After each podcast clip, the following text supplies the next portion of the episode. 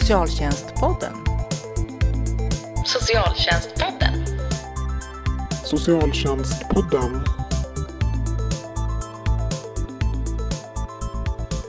Välkommen till Socialtjänstpodden. Podden för dig som är intresserad av socialt arbete och socialpolitik. Podden görs av Akademikerförbundet SSR och idag är det jag, Camilla Sköld, som är programledare. Temat den här gången är som vanligt jätteintressant. Det handlar om etik och etiska frågeställningar och dilemman som man har att hantera inom socialtjänsten. Och vi har en gäst med oss och det är Kerstin Wixell. Välkommen! Tack så mycket.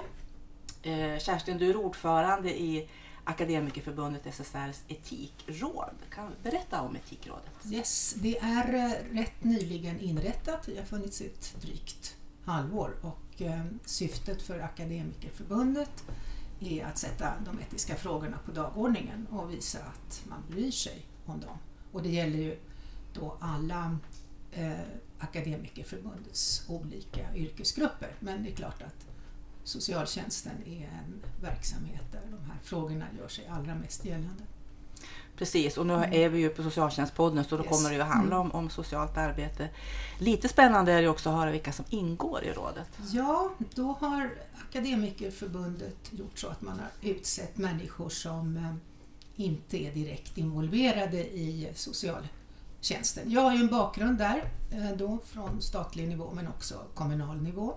Sen så har vi Åke Strandberg som är socialchef i Sundbyberg och Elisabeth Svedberg som håller på mycket med etikfrågor på, eh, på Socialstyrelsen. Och också Stefan Einhorn som vi ju vet att han är från Karolinska institutet och involverad i de här frågorna. Och Erik Bländberg från Ersta Sköndal. Mm. Och Titti Fränkel från Akademikerförbundet. Och det går ju att läsa om, för det, ni är så många så jag blir orolig för om vi har glömt någon, men det kan man ju läsa om på, på hemsidan. Liksom. Eh, men när du räknar upp de här namnen då tänker man nog att kunna vara en liten fluga och kunna få lyssna på era samtal. Det är Ja. verkligen jättespännande. Och ibland eh, förvirrande. Ja, okej. Ja, men det är väl lite så det ska vara. Ja. Eh, Förbundet har ju en, etisk kod för socialarbetare. Använder ni den eller? Ja, det gör vi. Det är ju inte så att vi eh, diskuterar de frågor vi får in och har, har den här etiska koden som någon bibel, men det finns ju jättemycket bra saker i den som man kan referera till och inspireras av. Och så. Men det är inte så att vi säger att etiska, utifrån etiska koden så är det svaret så här, utan utifrån många överväganden så kommer vi till den här slutsatsen. Mm. Eh, Men det här etik, det är ett ganska knepigt begrepp. Jag tänkte Mm. jag skulle försöka fånga in vad, vad är egentligen etik och är det någonting som förändras över tid? Att en etisk, ett etiskt ställningstagande kan se ut på ett sätt i en tid och ett annat, på ett annat sätt i en annan tid. Hur, vad är egentligen liksom etik? Etik är, är väl i grunden att eh, veta, att diskutera sig fram till vad är rätt och vad är fel. Och det är klart att det kan ändras över, över tid. Det gör det ju såklart. Eh, sen finns det ju också nära etiken, kanske nästan samma sak, ligger ju också moralen. Alltså goda seder och så vidare. Och, det är väl kanske så att den är mera föränderlig över tid ändå. Alltså vad man, hur, man, hur man ser på traditioner, på eh, affärsmoral och sådana saker. Men alltså de här grundläggande normerna som människors lika värde och proportionalitet och så vidare, de har väl ändå, finns väl ändå med. Sen kan de tolkas olika i olika samhällen. Mm. Om man tänker då socialtjänstlagen så får jag en bild av att de grundläggande värderingarna de finns ju där i lagens intentioner och så, eller? Ja, det gör de. Eh, absolut, Mm. väldigt mycket. Det märker vi också när vi diskuterar de frågor vi har em, fått in. Men det är inte allt som står i lagen, det gör det inte. Det finns till exempel konflikter mellan olika värderingar och så som man måste lösa. Mm. Mm. Och jag tänker, eh, om man jobbar med myndighetsutövning Mm. så det är väldigt tydligt att man ska liksom följa ett, ett eh, regelverk eh, och så. Är, är det alltid etiskt försvarbart att följa lagen? I det här med etik och moral så ligger ju också att du ska ha en egen kompass. Och det finns eh, säkert, det finns självklart tillfällen eh, där du känner att det här kan jag inte göra fastän det står i lagen. Och då gäller det att veta hur man ska bete sig. Ska man, eh, det finns ju olika sätt man kan eh, argumentera öppet mot sina chefer och vad det nu är. Eller också kan man göra, sabotera i, i smyg. Eh, men och i, i det första fallet så löper man ju en risk då att bli av med jobbet till exempel eller bli illa behandlad själv. Och då kommer du ju till din egen moraliska kompass. Vad ska jag göra? Jag tror, jag tycker att det här med att sabotera i smyg, det tycker inte jag är rätt.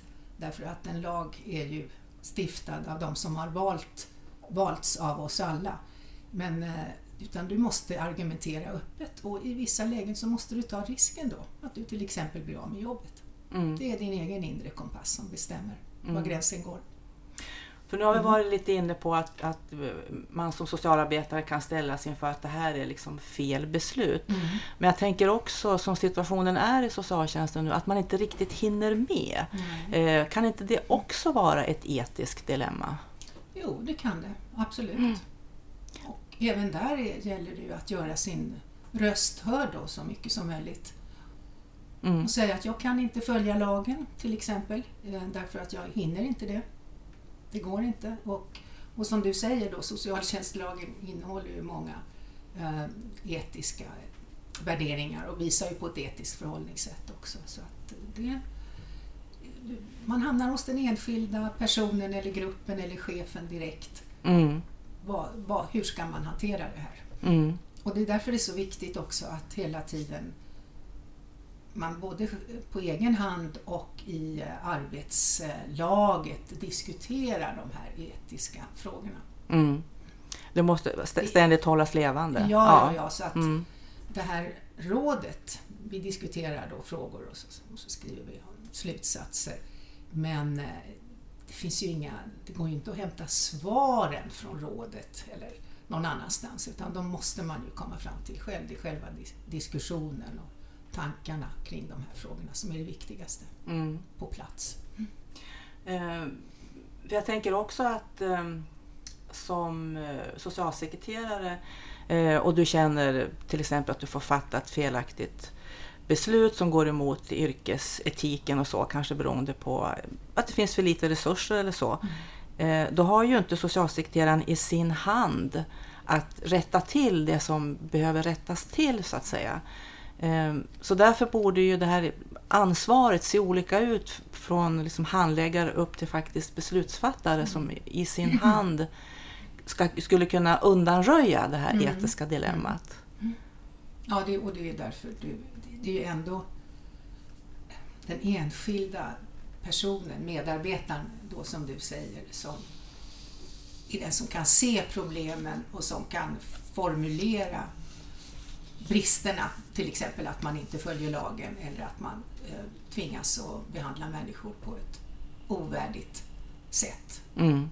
Men det måste ju komma från dig. Du kan ju inte bara gå och vänta på att din chef tar tag i, i frågan. Det går ju inte. Mm. Det måste komma från dig och då måste du använda hela din professionella kunskap och, och, och dina egna etiska värderingar i den argumentationen. Mm. Så man kan ju aldrig vara stilla och säga att det är chefen som ska se det här. Mm.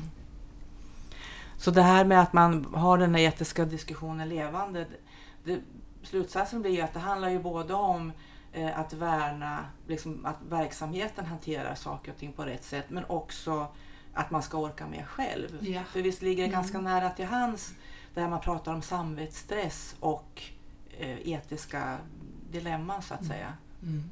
Det känns som att det går hand i hand. Det tror jag att du har rätt i. Men jag tänkte om vi skulle försöka konkretisera med lite mm. exempel på etiska frågeställningar. Jag vill bara lägga till ja. en sak. Vi, ja, det är ju också ett exempel samtidigt. Och det är det här, vi fick en fråga, vad är fördelarna och nackdelarna med legitimation för, eh, för socionomer inom det sociala arbetet? Då.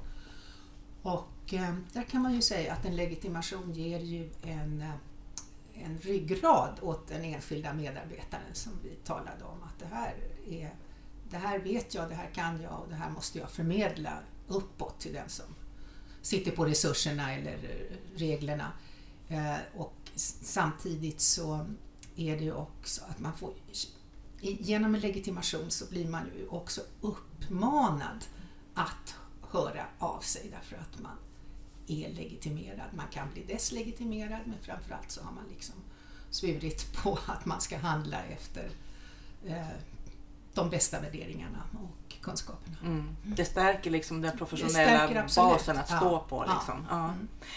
Mm. Eh, bland, det var kanske var det mm. allra första frågan ja, ni hade uppe. Mm.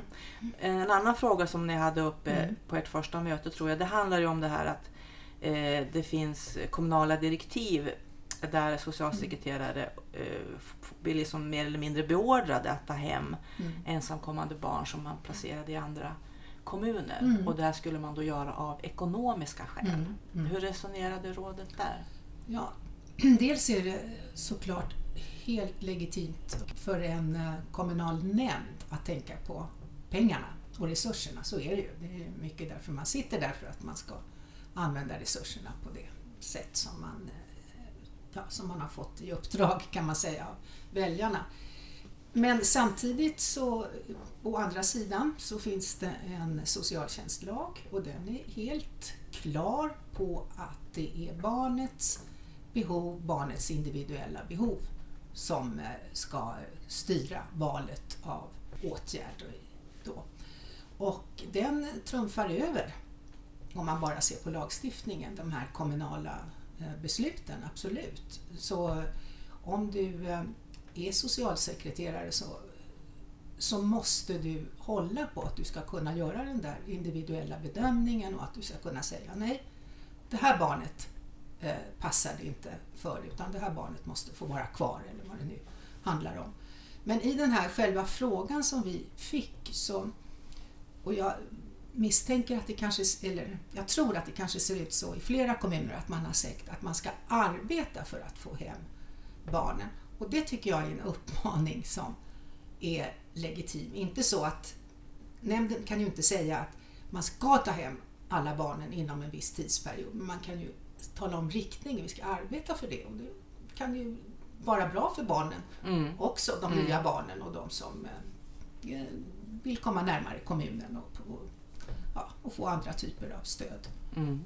Så ungefär sa vi. Men, mm. men du måste stå på dig om att det är det enskilda barnets behov som ska bedömas. Mm. Ja, det är stor skillnad mm. om man får order om att nu ska ja. barnen hem än att arbeta för att barnen, ja, barnen ska hem. Det, det är stor skillnad. Och i det här fallet, där gick ju också eh, lagen och lagens krav gick hand i hand med yrkesetiken ja, så att säga. Absolut. Mm. Och, då, och då blir det väldigt Just starkt. Mm. Eh, men jag tänkte, nu, nu, har ni inte behandlat den här frågan ännu om att gränspolisen mm. kräver, upp, eh, kräver ut eh, adressuppgifter Nej, till, som ger ett lag, lagstöd i ut, utlänningslagen. Ja. Vad, hur, har du hunnit fundera på frågan? Det är också en sån här konflikt och det är en lag som är stiftad och eh, den är stiftad av riksdagen som vi alla har valt. Och det är ju en otroligt viktig princip att man följer lagen och inte sätter sig över den. Och samtidigt så finns ju hela det sociala arbetet, både lagstiftning och själva uppdraget att hjälpa människor i nöd och att eh, också lyssna på vad de vill. Så man kan ju inte precis säga men det här blir bäst för dig familjen att du blir uppsökt av polisen och får åka hem till Afghanistan. Det kan man ju inte avgöra eh, mm.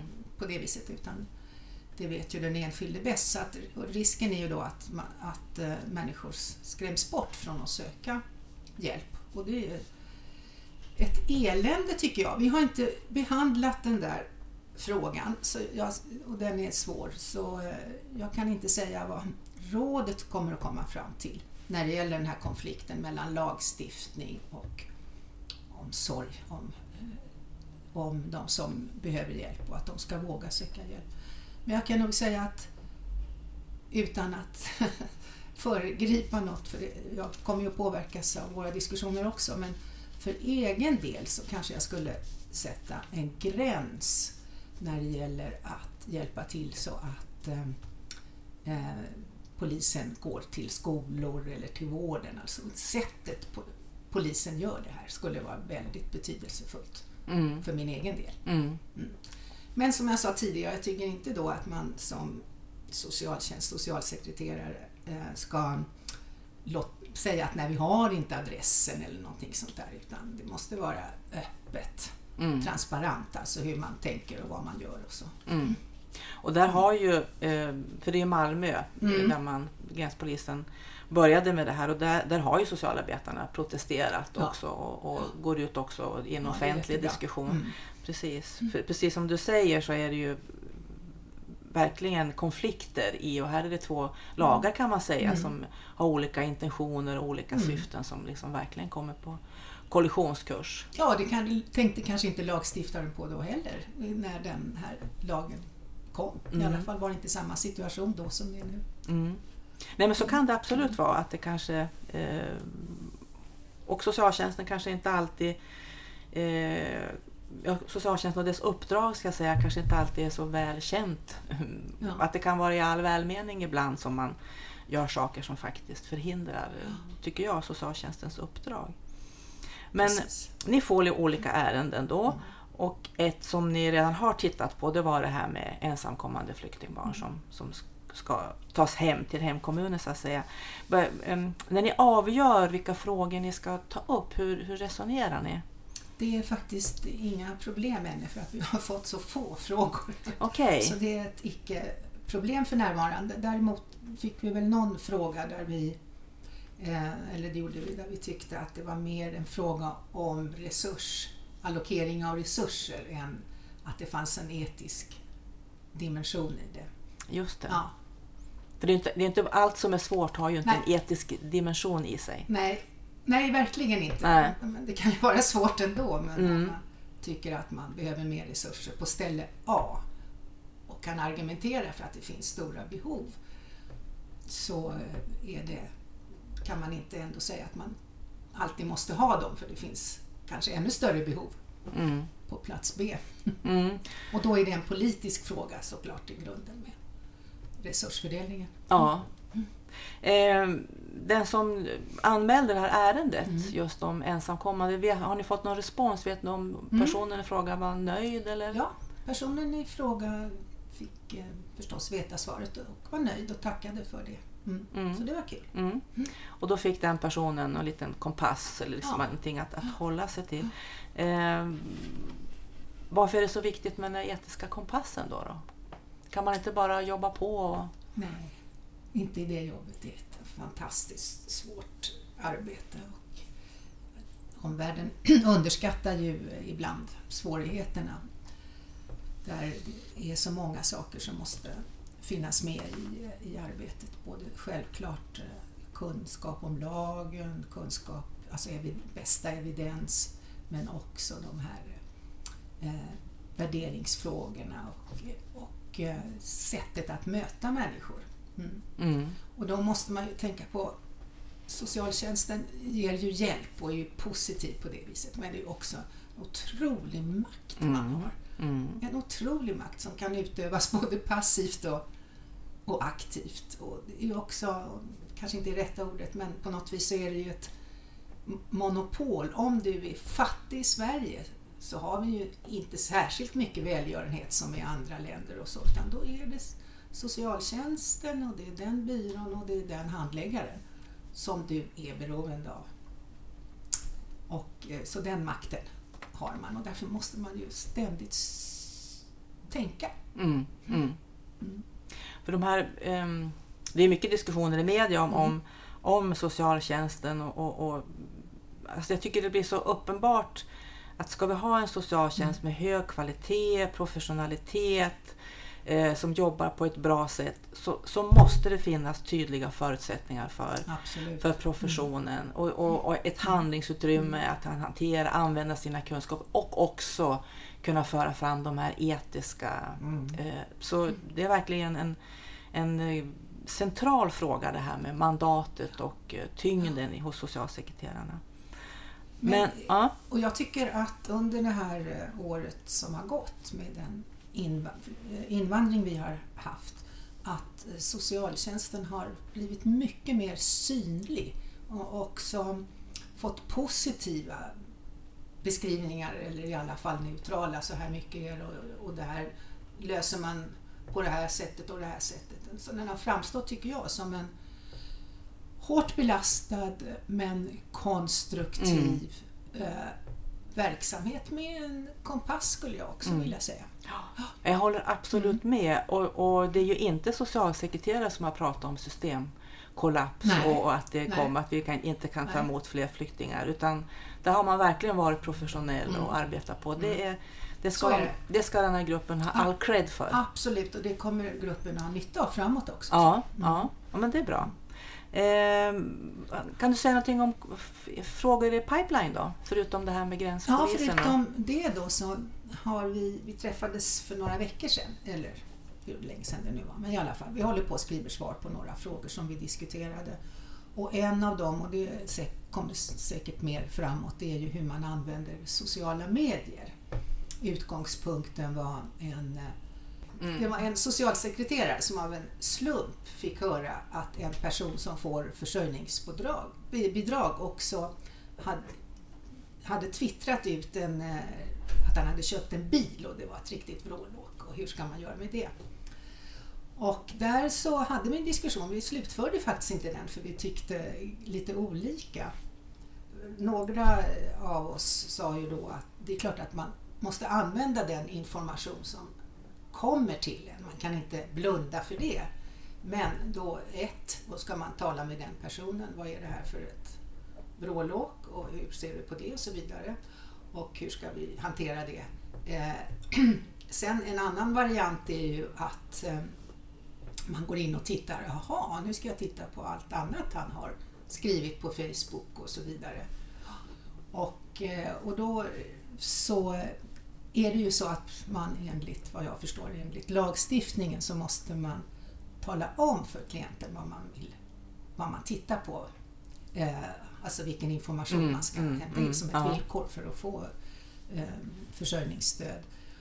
Och då menade några av oss att eh, då kan man ju tala om det innan sociala medier. Vi kommer att använda oss och titta i sociala medier. Mm, det gör kanske Skatteverket ja, och ja. så vidare och, eh, och sociala medier, där är det ju öppet. Där lägger man ju ut mm. hela sitt liv så det är mm. väl inget märkvärdigt. Medan andra av oss sa att men en socialtjänst kan inte ta sig friheten att titta på allt som handlar om en människas sorger och bedrövelser och privata förhållanden. Det är ett intrång som är osannolikt mm. stort, även om man får eh, tillåtelse mm. av den som behöver pengar och som därför kanske säger ja oftare än han eller hon vill. Mm. Mm. Nu går jag, jag går igång lite grann på den där frågan. Ja, det är jättespännande. Eh, för visst borde man kunna säga eh, vara öppen med att vi kan komma, inte att vi använder och att vi går ut på Facebook och Twitter och tittar, mm. men att, att eh, man som klient är medveten om att uppgifter mm. som kommer fram det kan komma att mm. användas. Mm. Just det. Men Frågan är de som kommer av en slump eller de man, ska man söka upp också? Precis. Mm. Och det tror jag, ja. För det, är ändå, det, det, blir, det blir ändå en bra diskussion för ja. eh, vi har ju också, det pågår ju också en diskussion om om huruvida eh, politiker ska involveras i individärenden. Mm. Och, och, ett motargument som man tar ibland är att ja, men det är så lätt hänt att man då som förtroendevald kanske får, det kanske är ens granne som är involverad och så har man minsann hört eh, på byn någonting och, och, så lägger man det. Men om man skulle göra som ni gör, tala om på för, förhand vilken information som kan komma att användas. I en, i en sån eh, liksom beskrivning skulle ju inte skvaller på byn finnas med. Förstår du vad jag är ute efter? Att man på något sätt ändå skulle värdera vilken information man använder sig av? Ja, ja. jag är väldigt tveksam. Ja, ja.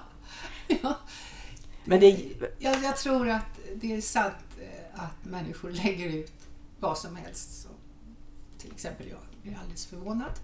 Men jag tror inte att alla att alla tänker på hur det kan användas. Eller mm. Det gör man ju inte, det vet vi ju. Ja, men precis det här nu med att eh, barn fotograferas och läggs ut på nätet, tusen bilder på ungarna och sen blir de lite äldre och blir eh, inte glada över det. Det pågår någon rättegång i Tyskland där Mhm. en flicka har, en vuxen flicka då, har stämt sina föräldrar Mm. för detta och så. så Mm. att, ehm, att människor är inte medvetna om det och att hela tiden vara hämmad av att min socialsekreterare kan se här om jag vill säga titta vad mysigt vi hade med vännerna igår och så flyttar man undan något dyrt som står i bakgrunden. Ja, Så jo, det, är ju ett, Det är förfärligt. det är förfärligt. Ja. Ja. Samtidigt är det svårt att säga att, eh, att uppgifter som man får, Nej, då måste man använda. då måste man Ja, använda. Absolut, Mm. absolut. Och då är vi inne på en annan fråga också. Mm. som vi hade uppe och det var en chef på ett HVB-hem för just eh, flyktingar, ensamkommande barn var det väl, och eh, som fick reda på också av en slump att en av de anställda där hade uttryckt sig väldigt olämpligt, får man väl säga, när det gällde, de här, eh, när det gällde invandringen överhuvudtaget. Mm. Vi hade ingen, ingen exakt eh, formulering i det här som den anställde hade skrivit. Men frågan är då vad, vad gör man som, som chef? Ja, och den är inte heller så lätt besvarad. Men vi sa väl ungefär att ja, det första är att tala med denna person. Vad har du skrivit och, och varför? Och, och, du, det här kan ju, du förstår att det här kan vara skadligt för det här hemmet också, beroende på vad som hade skrivits. Men det viktiga är att det är två, eh, två olika principer som står mot varandra och det är yttrandefriheten och så är det människors lika värde. Och eh, ja, den har vi också diskuterat och jag ska inte dra alla detaljerna nu men, i, men i, i stort så kan man ju säga så här att eh, också den informationen kom ju in slumpvis och en arbetsgivare måste ju använda den då på något sätt, den som eh, kommer in, men kan inte gå ut och leta på nätet efter vad de anställda har för åsikter eller de Mm. som man tänker eventuellt anställda, anställa. Mm. Och sen får man ju ta själva händelsen, det, det kan man ju bara lösa på, på plats genom att diskutera med hela personalgruppen och så. ja. Men det är viktigt där tror jag att vara öppen med det direkt. Att, Ja. att visa, jag vet, jag vet vad du har skrivit och nu ska vi tala om det i hela gruppen. Mm. Mm. Jo, att eh, man på arbetsplatsen har ju en Ja. värdegrund Ja. som man liksom ska, Precis. ska hålla sig till. Och hade det här som skrevs varit att eh, nedsättande omdömen om just de som var på det hemmet, då skulle jag som arbetsgivare inte tveka att Mm. sparka den personen. Mm. Nej, precis. Ja. Ja, någon annan frågeställning som är på Ja. G? Som är aktuell nu? Ja. Ja, det är den gamla kära frågan då om eh,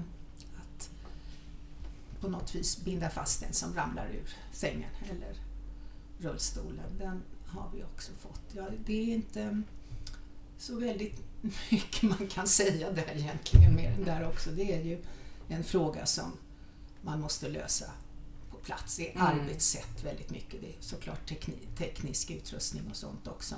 Men vad som är viktigt att komma ihåg det är ju att de anhöriga bestämmer inte. Mm. Eh, Det är viktigt, utan det är den personen som sitter i rullstolen. Men då kommer problemet, det är han som bestämmer.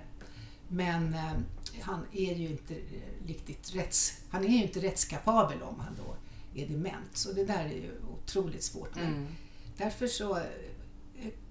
För det första skulle jag vilja säga att IVO märkte vi att de har en rad exempel på hur man kan hantera det här rent praktiskt. Mm. För det finns ju ingen inom äldreomsorgen som vill se en människa gång på gång på gång ramla ur rullstolen. Det finns ju inte. Nej, och inte, inte Nej. någon som tycker man ska binda fast människor. Heller. heller. nej, nej, nej. va. Så Ja, det är ja. ju någonting som man måste lösa på plats. Men samtidigt ska man komma ihåg att om, om det kommer eh, anhöriga säger ni måste låsa fast farfar eller så, då, då det, är, det är inte de som Bestämmer. Nej. Nej. Men det finns en bra, titta på den där IVO om den som är intresserad, där finns det bra exempel. Men det, och då, sen är det ju också en lagstiftning som inte jag har kläm på men som är väl på gång och det är de här framtidsfullmakt. Mhm. att jag kan tala om när, om jag och när jag blir dement så vill jag överlåta åt X att avgöra vad som är bäst för mig. Mm. Det, Det, låter, ju- det låter toppenbra. Ja. Och det är ju väl också för att kunna liksom utvidga och förnya det där godmanssystemet Mm. också. Mm. Jag tänker äl- som äh, personal i äldreomsorgen, an- annars är risken att man gör fel hur man än gör. Man, man gör fel om Ja, den äldre risk. gång på gång ramlar och, och gör, gör Ja. illa sig och man gör fel om man Ja. begränsar liksom alldeles, alldeles för mycket. Ja, visst. Och det är väl återigen ett bevis på att det här är saker som man måste diskutera. Även om IVO nu har exempel så Ja. går, går det aldrig att få en handbok etiska svart och vitt utan det är liksom... Och eh, jag vet att tidigare så har jag tänkt att man måste lagstifta om det här men jag är inte så säker på det längre. Nej. Jag Och visst tror- har det gjorts försök? Ja, Ja. ja. jag tror, är väldigt tveksam till om det går. ja. Mm. Och det är kanske därför man behöver ha etiska Jag förstår. diskussioner. Allt går inte att lagstifta. Nej. Nej, precis. Utan Det att må-. Mm. Jag vet att Etikrådet har en egen hemsida. Mm. Ehm, men hur kan man ta del av eh, era resonemang? Ja, eh, alla kan ju väcka frågor där. Och det är ju framförallt det som vi gör, besvarar frågor. Mm. Och med alla menar du Vem som helst. mm, som är Ja, inte bara medlemmar? Nej, i- inte bara medlemmar. Däremot så är det sagt då att själva svaren är bara för medlemmar. Vilket jag tycker är lite knasigt. Hoppas att man ändrar på det. Mm. Så just nu så, eh, men jag, jag får väl svar själv. Ja, ja, det är klart ja, men precis. Ja, Ja. det kan du ju sprida hur du vill. Men, Mm. men, Men hur som, nu har ju rådet inte funnits så länge men, men eh, ni kommer ju ganska snart att bygga upp en Ja. intressant bank ja, med lite olika. Eh, men hur gör man om man vill väcka en fråga då? Då går man in på hemsidan på Akademikerförbundet och letar sig fram till Etiska rådet och där skriver man sin fråga helt enkelt. Och eh, man behöver inte tala om vem man är och så heller. Mm. Och vi, och, och, eh, vi är ju försiktiga. Vi, så om det han, vi talar ju inte om vilken kommun det handlar om. Eller så. Det är inte liksom intressant i sammanhanget utan, Mm. utan det får vara anonymt. Mm. Mm. Och ett exempel är ju nu när socialarbetarna ställdes inför det här med gränspolisen Mm. så har man väckt den frågan Mm. hos er Mm. för att få, för Mm. att få vägledning. Eh, och det är klart det kommer att stärka professionen men det är också bra för chefer och beslutsfattare Absolut. också att Mm. få liksom en, den här etiska kompassen. Alla finns ju med där i, eh, kedjan så att säga. Mm. Är det någonting eh, annat du tänker eller har vi betat av det mesta Kerstin? Ja, ja det är möjligtvis det här då. Jag hoppas att eh, vi får fler eh, frågor. Mm. Å andra sidan så kan det ju faktiskt vara så att man inom socialtjänsten är väldigt medveten om de här frågorna och att man för sina diskussioner och så. Att det ja, kanske inte finns eh, något jättestort behov. Så Mm. kan det vara. Mm. Mm. Jag tror, då är det bra. ja. Vi får se. Ja men precis. Mm. Jag tror att det finns behov, inte minst med tanke på hur, hur ansträngd arbetsbelastning Mm. och, och så det är. Men eh, då får jag tacka dig Kerstin Wixell som alltså är ordförande i Akademikerförbundet SSRs etikråd. Eh, och du som vill läsa mer, du kan göra det på vår hemsida. Eh, och ta gärna också del av den etiska koden för socialarbetare som förbundet har tagit fram. Eh, det är ju lite dags för jullov snart. Socialtjänstpodden tar också jullov, men efter nyår hörs vi igen. Men innan dess så tipsa dina kollegor. Berätta att de kan lyssna på Socialtjänstpodden i iTunes eller Soundcloud. Eh, du kan också hashtagga oss på socialtjänstpodd eller skriva till oss på vår Facebook eller via Twitter.